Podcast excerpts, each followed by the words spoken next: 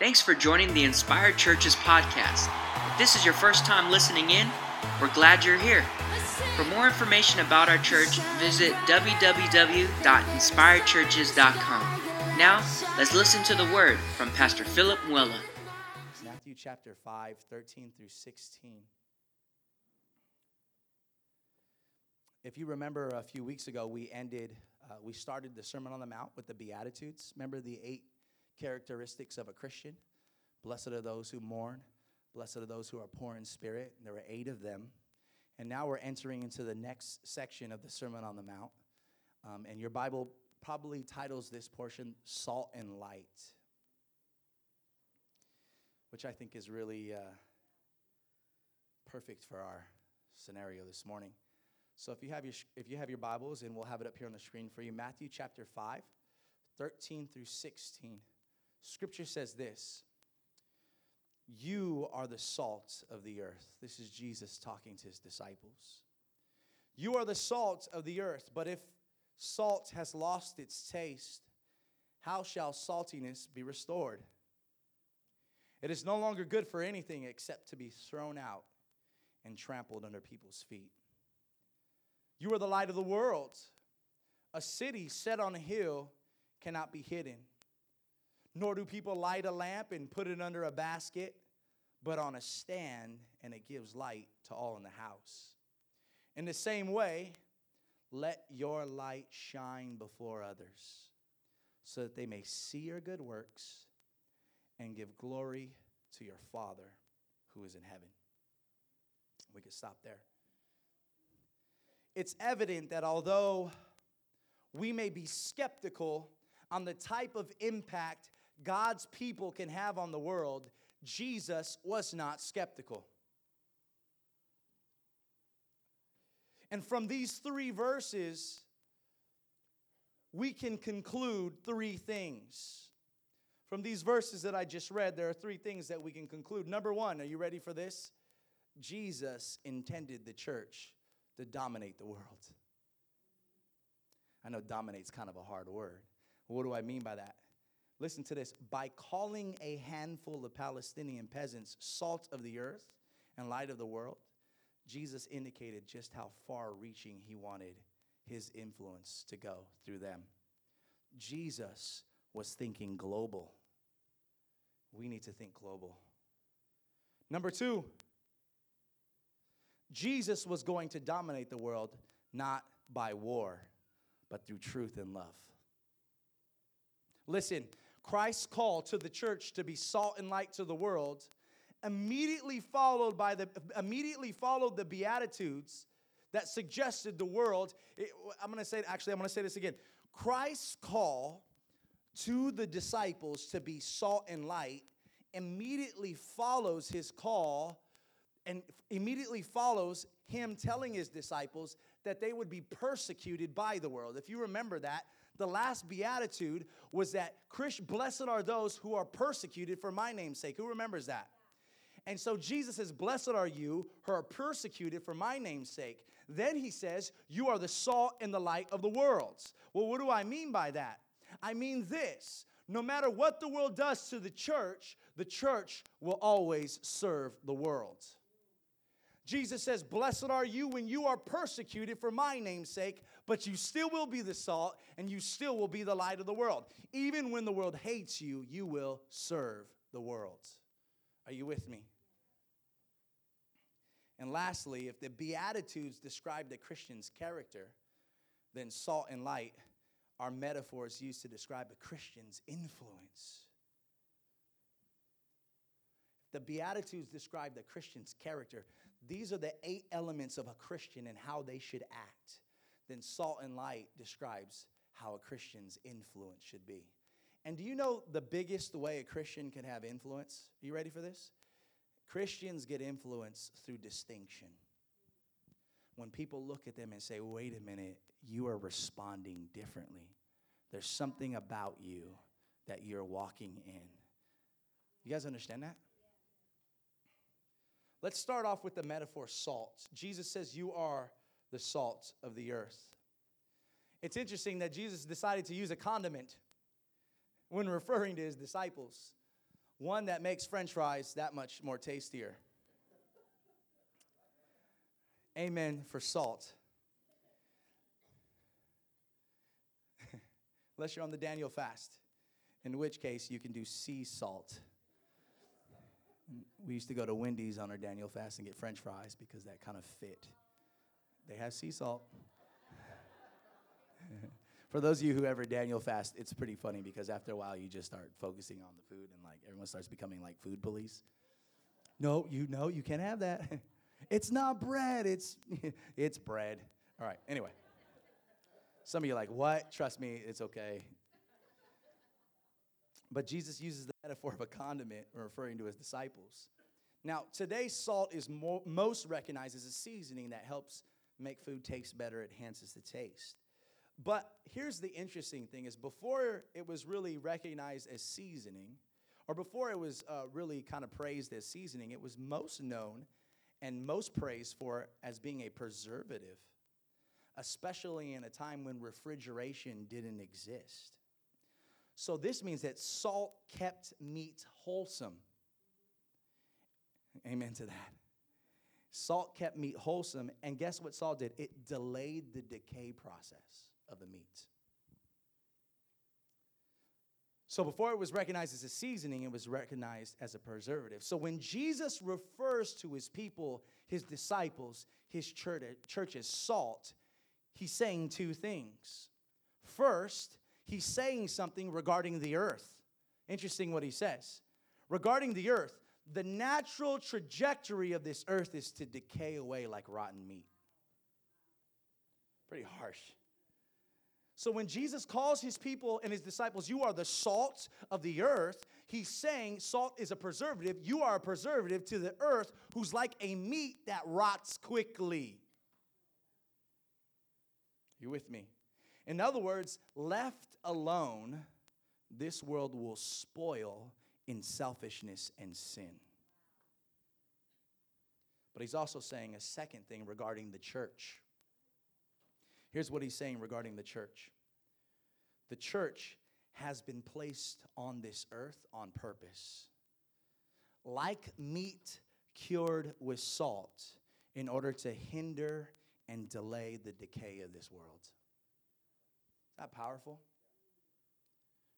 Listen, this is going to be really strong, but I want you to hear this. God intends the most powerful of all restraints within sinful society to be his own redeemed, regenerate, and righteous people. God intends the most powerful of all restraints within sinful society to be his own redeemed, regenerate, and righteous people. Do you know we have governments? We have police forces. Do you know those are all blessings from the Lord? You know, scripture tells us that. And he puts them in place so they would carry a righteous sword and that they would uphold the law. Those are organizations and elements in society that help keep order. But did you know greater than that is the church? A man by the name of R.V. Tasker says this The disciples are to be a moral disinfectant in a world where moral standards are low, constantly changing, or non existing. Read that again. The disciples are to be a moral disinfectant in a world where moral standards are low, constantly changing, or non existent. Here's a powerful thought the description of Christ's disciples as salt immediately follows, and I said this early, the warning that the disciples will be persecuted by the world. In other words, this bears repeating. Even if the world hates the church, the church is always called to preserve the world. When it's all said and done, the church is the salt of the world. Are you, are you with me? Now, here's the challenge. You ready for the challenge? Jesus says, if salt loses its taste, somebody say, uh. if salt loses, it, it's not a Philip preaching unless you get a little slap in the face, right? If salt loses its taste, how shall its saltiness be restored? As Christians, we are warned by Jesus not to lose our saltiness. Now, when I say salty, some of you have a tendency to think about being bitter and upset. Jesus is the originator of being salty, and it does not mean what you think it means. So when someone says be salty, you say amen.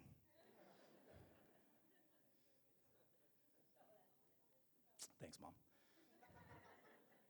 Now, listen, I was reading about sodium chloride, and um, I found out that it's a very stable chemical, um, and it's resistant to almost nearly any attack.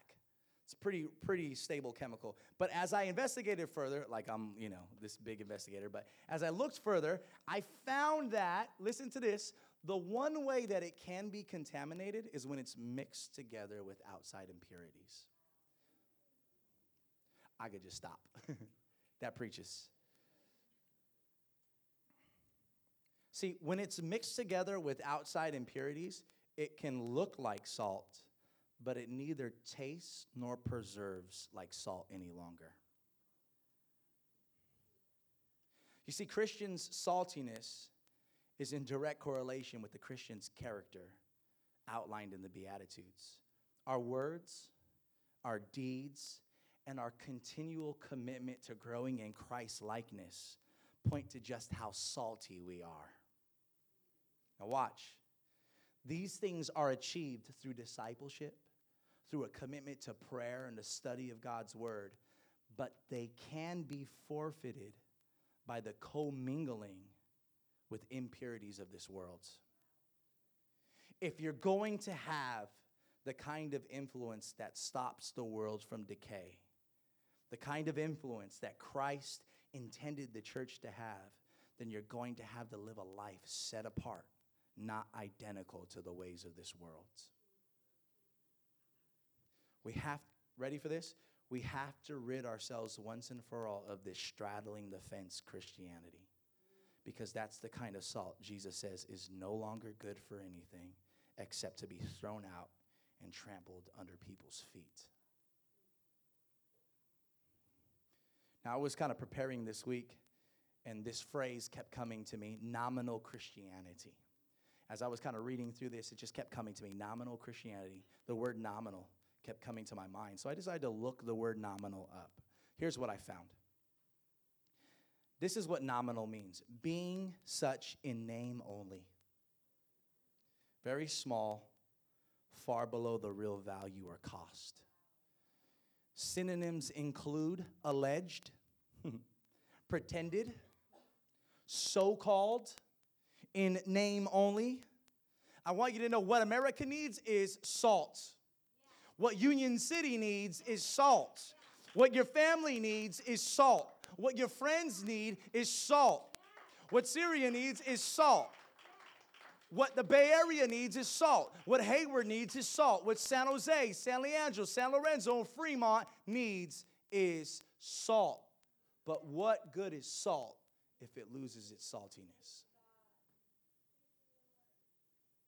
Jesus goes on to say, You are the light of the world. Now, just like meat without preservation it'll eventually decay. So a room without light will get dark. And what this light is, is and what this light is, Jesus ultimately clarifies, is our good works. But in Scripture, light is also common.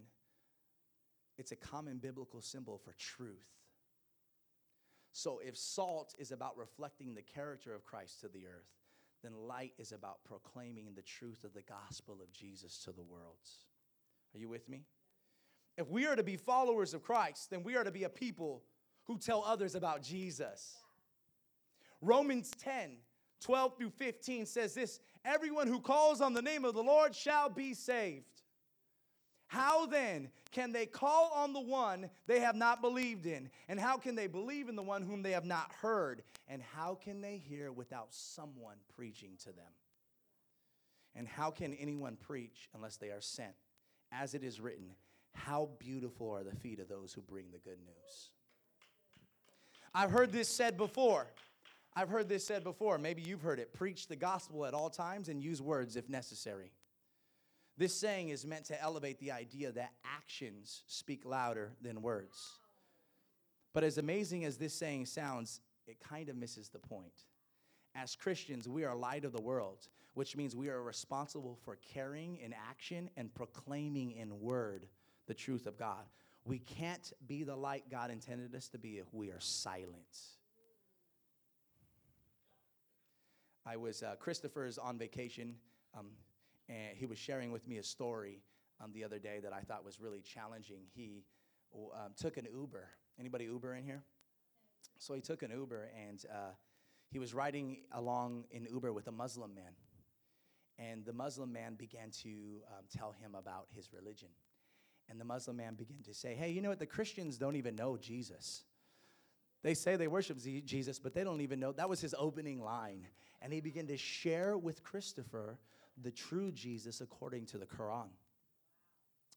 And as Christopher told me, and poor guy, I'll tell him later, I'll tell the story, but um, I didn't ask for his permission. Um, but he told me that he sat there kind of frozen, but he sat there challenged because here he was a Christian who, d- who wasn't sharing his faith, but there was a Muslim sharing his faith to him. And how many Christians do we have? That we ride around in our Ubers, we walk around in our daily lives, we know our friends and our coworkers, but we haven't shared the gospel of Jesus Christ with them. He said it challenged him so much that the next time he got in an Uber, he was ready. so I do have to give him some props there. But here's what Romans chapter 1 verse 16 says. I am not ashamed of the gospel because it is the power of God that brings salvation to everyone who believes. Regarding being a light, a man by the name of Martin Luther said this. This is what Martin Luther said when he was talking about being a light. Matthew does not have in mind the ordinary works that people should do for one another out of love. Rather, he is thinking principally about the distinctly Christian work of teaching correctly, of stressing faith, and showing how to strengthen and preserve. This is how we testify that we are really Christians. Now, I, although I believe that being the light is loving one another, I also agree that being the light is part of our Christian duty to spread the truth of Jesus. This is what I mean when we call Inspire Church a missional church. We exist as a church to display and declare who God is to the world. We exist to display and declare God's goodness and His glory. If you take this particular salt and light metaphor that Jesus is making and apply it to our city and apply it to our context, this is what we're longing for. That inspired church will be a church that reaches people for Jesus that when people would think of Inspire, they would think of a church that shares the gospel, preaches the truth of God's word, and spreads the light of love of Jesus wherever they go. That people would say, Union City is a more righteous city because Inspire lives there. Somebody's got to get excited. I know there's about eight of you. But please, let me say this. This gets me excited. I want people to say Union City is being preserved. It's not decaying. And there's light in that city. It's a more righteous city today than it was yesterday because Inspired Church exists in that city. I don't have a lot of energy, but I get it. But that's not the only thing we need to be known for. We're a reaching church, but we're also a church that builds people in Jesus. We not only want our light to shine, but we also want to train people to be a little saltier. You see, our heart is not just for Union City to become less dark because we exist, but our heart is that Union City will be well preserved because we exist.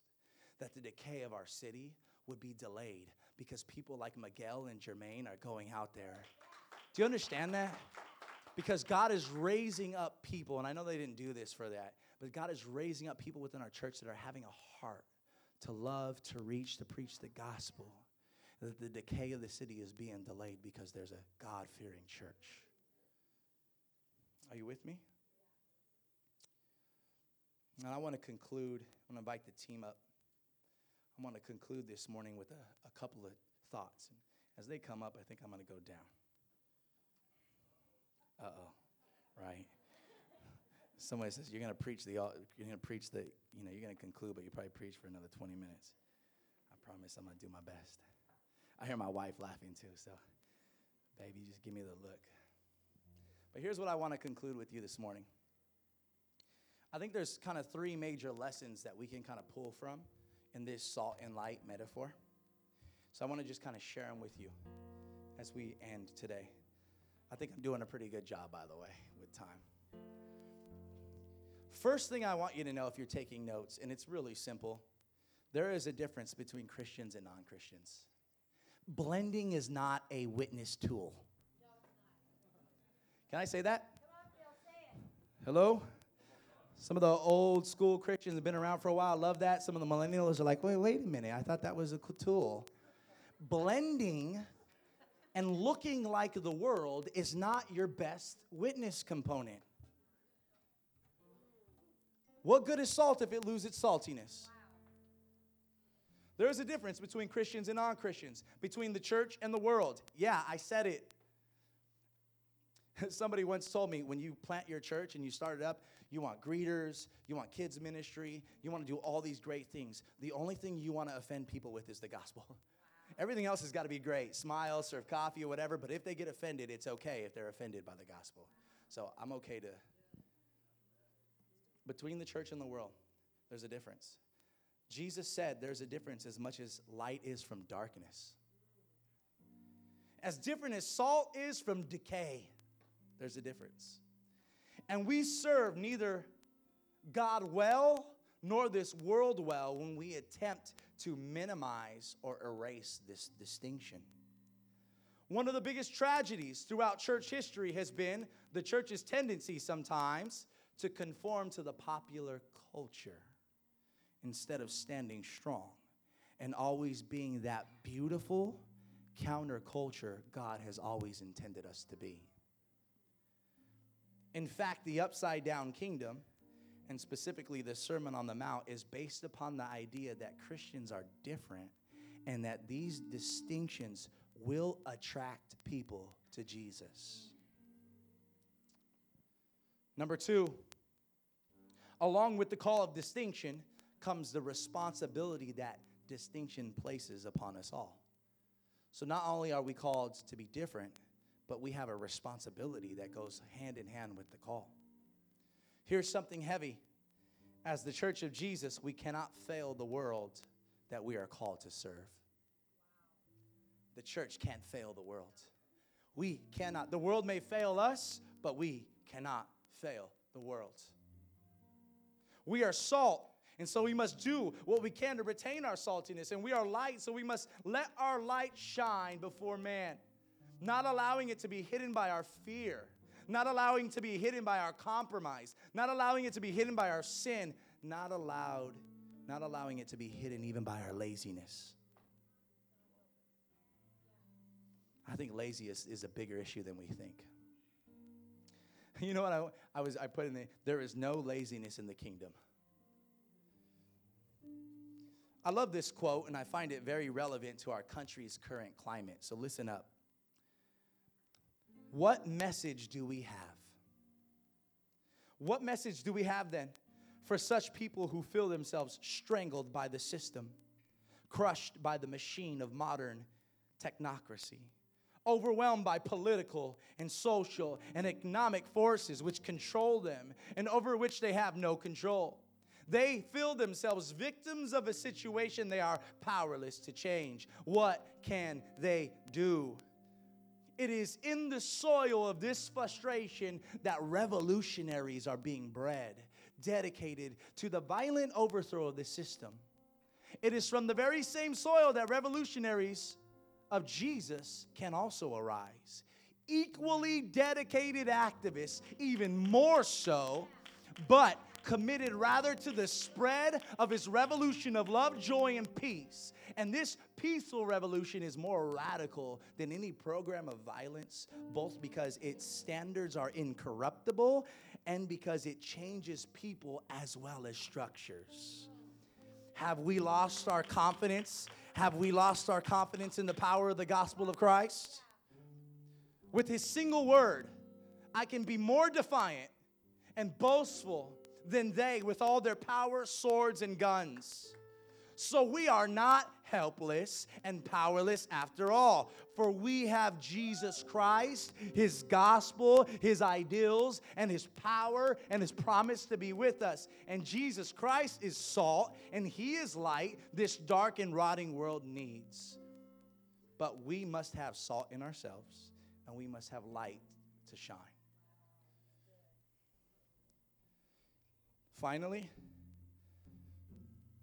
we have a call, we have a responsibility. And so, what does that look like practically?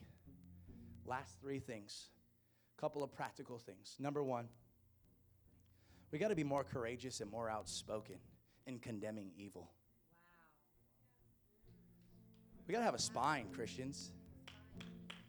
We need to be more courageous and more outspoken in condemning evil and wise, though, right? We got to throw wisdom in there, right? We don't need these foolish fools just yelling anger.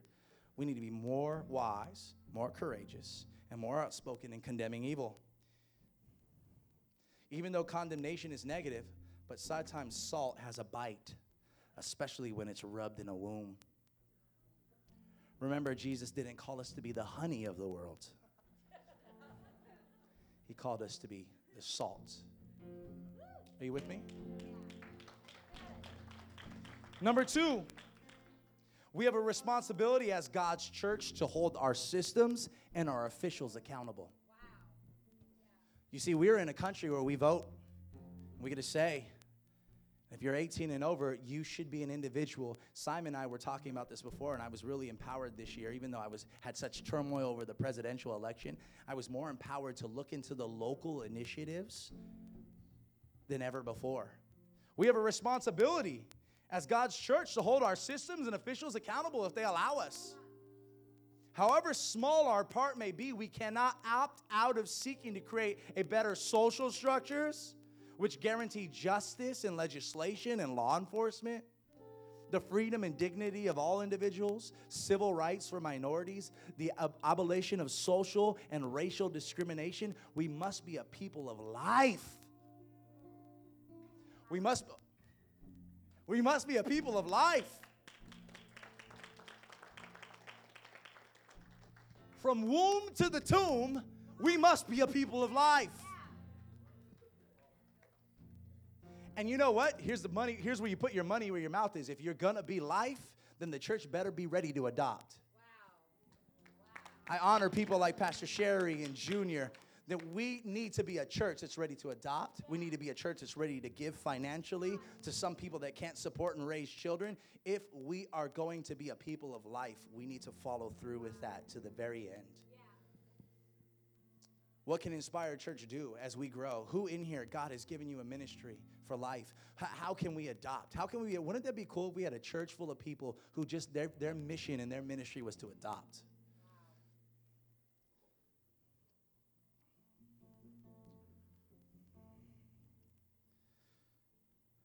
Whenever Christians are conscientious citizens, they are acting like salt in their community. And finally, lastly, we must be committed to reaching people for Christ, to building people in Christ. Ask yourself these questions. Are you ready? Number one, are you reaching people for Christ?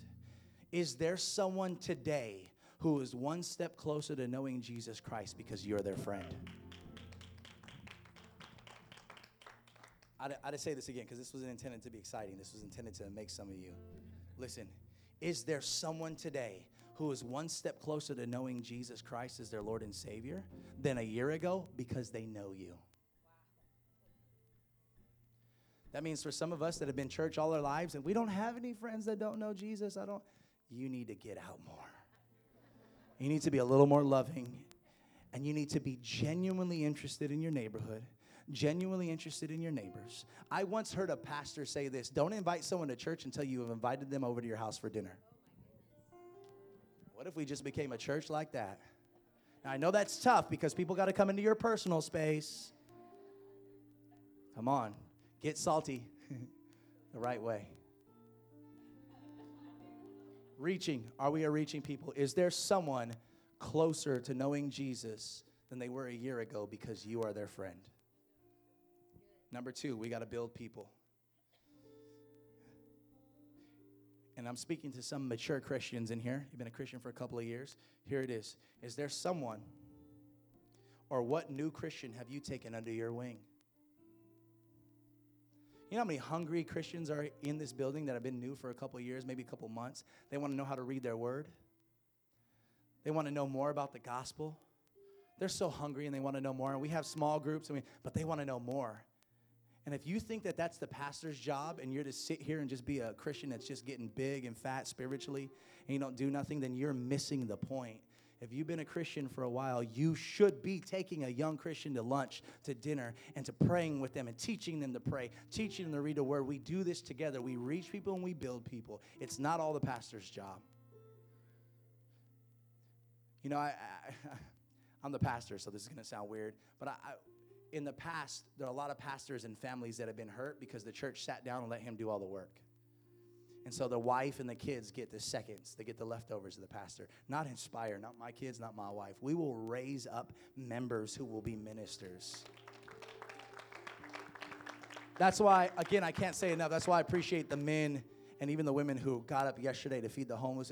We will raise up people who will say, It's not just the past, I am called. Are you with me?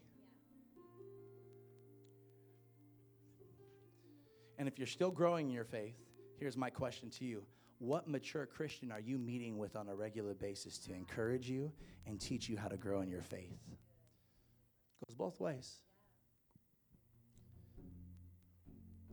God is so good. His word is so good. And you know what's really cool about His word? His word can cut you, but it hurts so good right? You know you've been like disciplined by Jesus when you still walk out of it and you feel loved. That's a good thing. So here's what I want to do. I just want to pray over everyone here, and I want to pray over Inspire. Can we be a salty church? Can we be a church that shines? Can we be a lighthouse in the city? And can your homes be little lighthouses in your neighborhood? Father, everyone bow your heads? Father, I thank you for what you're stirring up in this house. I thank you for what you're doing in this house. I pray for everyone in this building. Pray that we be a saltier people. We be a brighter people. I pray, Lord God, that we would be a people in tune to your word, more in tune in your word than we are in whatever else is going on. We'd be a missional people. We'd be a people on mission some of us will go across the seas, most of us will go across the streets. But either way, we will share the love of Jesus. I pray for anyone who's fearful, anyone who's scared. If there's any young Christians in here say, "Man, I just don't know what to do next." I pray that you would you would uh, bring together divine appointments, mature Christians, younger Christians sitting together, eating together, growing together. I pray that we'd be a distinct people, we'd be a different people. I pray over Union City right now in the name of Jesus. I pray the surrounding region, the Bay Area, I pray that the Bay Area's decay would slow because there is a church, multiple churches, thousands of churches in this area that are moving for the kingdom. And lastly, I pray for everyone in this building. God is birthing something in every ministries in people's hearts. They don't have to wait for a pastor or a church to tell them to go. Jesus already said go. I pray that you would raise up ministries in here. I thank you for everyone in this building, and may your word cut like it. it can only cut May it convict like it can convict, but may it also heal and bind up the wounds and bring joy and peace and strength like it can. So, God, we love you so much. Pray you'd be a, just be blessed. In Jesus' name we pray. Inspired Churches aims to be a church that the city loves. We hope you enjoyed this week's sermon. Come back next week as Pastor Philip continues on the six part series. For more information about how you can get involved or about our community, visit www.inspiredchurches.com.